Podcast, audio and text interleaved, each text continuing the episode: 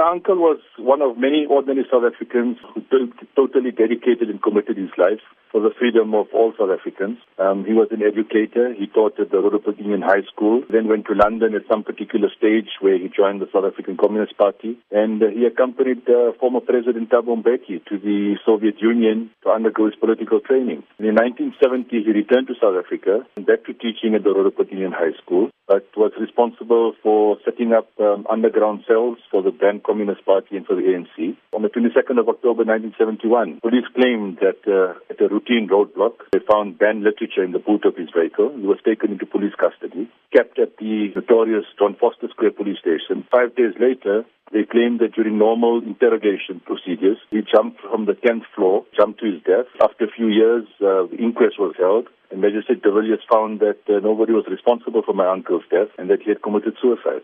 You are quoted as saying policemen got away with murder. Why is this the case? Detainees were brutally tortured, brutally interrogated. In many instances, they were murdered. And none of them were ever held uh, accountable or responsible during the apartheid era. And the same applies uh, 21 years into the new democratic dispensation. Despite the fact that the TRC hearings were held, in the case of Ahmed Timol, none of the interrogators, none of the policemen responsible for his arrest, his detention, his torture, ever applied for amnesty and none of them were even subpoenaed to come before the TRC hearings. And uh, nobody has taken responsibility or been held accountable for my uncle's murder. Now, South Africa's reluctance to hold apartheid era perpetrators of human rights atrocities accountable for their crimes in the spotlight here. What do you feel needs to be done to rectify and compensate this? It depends on the on the perspective from different uh, uh, victims. In our particular case, uh, my uncle Ahmed Timol was never married. He had no kids the family in the Timol matter are, are looking for the truth, are seeking for the truth, seeking for justice. Uh, in the case of many, many other detainees, they had lost breadwinners. Many of them till today have never seen the body of their loved ones, have got no idea where they were buried.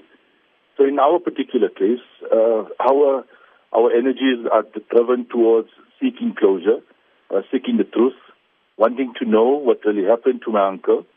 Uh, was there any informants in the community who had betrayed him?